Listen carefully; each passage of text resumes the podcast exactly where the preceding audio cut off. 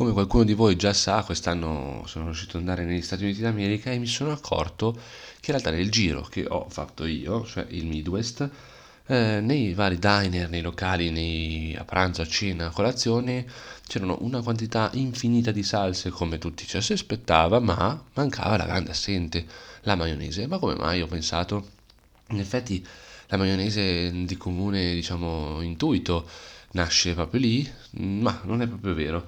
In questa puntata del podcast infatti scopriamo dove nasce la maionese, qualche pro tip e perché non l'ho trovata nei banconi, perché in realtà in America è la salsa più consumata in assoluto.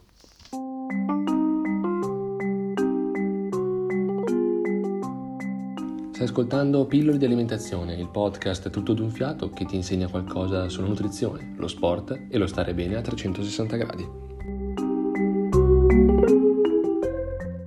Perdonate innanzitutto il suono nasale che proviene dalla mia bocca, ma ovviamente qui per i freddi, eh, cosa vuoi che ti dica?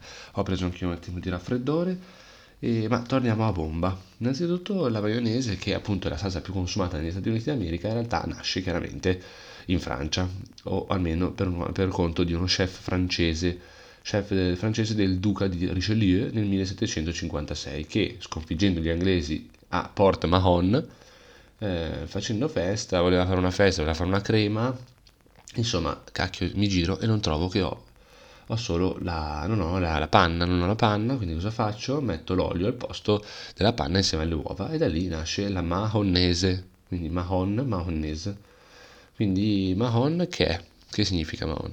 Diamo un contesto geografico, geografico perdonatemi, Mahon è l'attuale Minorca.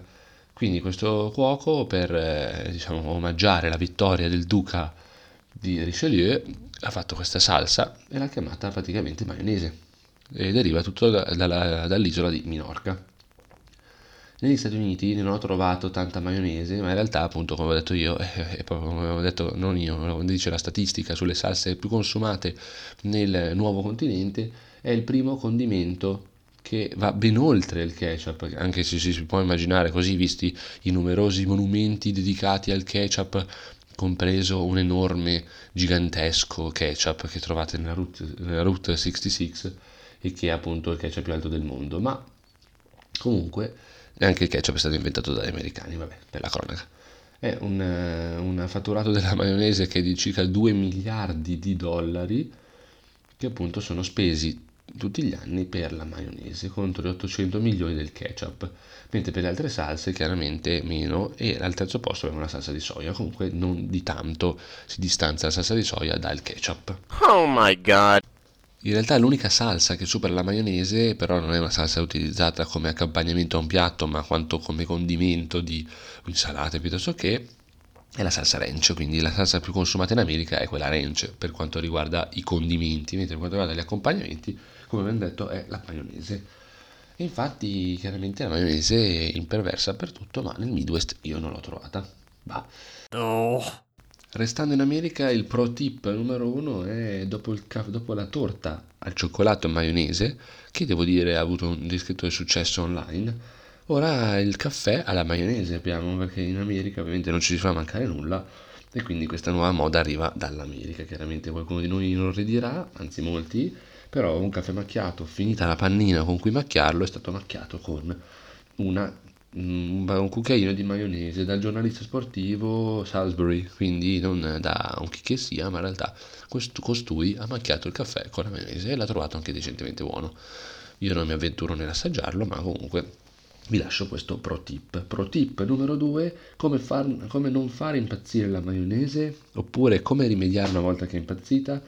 Beh, ci sono tanti tutorial online, diciamo quello più convincente dice che che ha anche più senso a livello fisico più che altro, mettere il sale all'inizio della, della sbattitura delle uova, che, che crea quindi questo diciamo, attrito col sale, lo sbattitore crea quella specie di schiumina perché incorpora molta più aria e ovviamente il classico, il classico consiglio che si dà sempre è l'olio a filo, quindi non, non botta solo una tonnellata d'olio, ma man mano metterci l'olio mentre uno sta montando questa salsa miracolosa un altro pro tip potrebbe essere quello di mettere l'aceto bollente a metà del lavoro.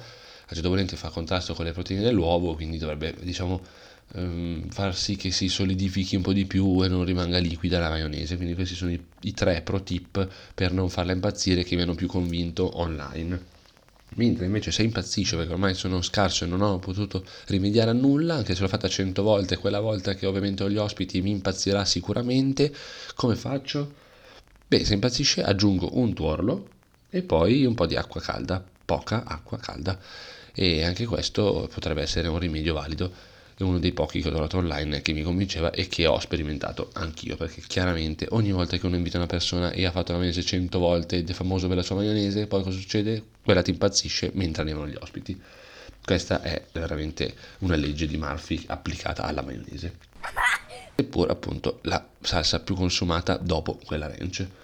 Niente amici, vi saluto, vi auguro una splendida settimana, vi invito a seguirmi sui miei canali social, sono Stefano underscore Crosio, per fortuna crescete, aumentate e qualcuno di voi meno timido fa anche le giuste domande, le giuste considerazioni, per cui continuate così. Ci sentiamo la prossima settimana. Ciao!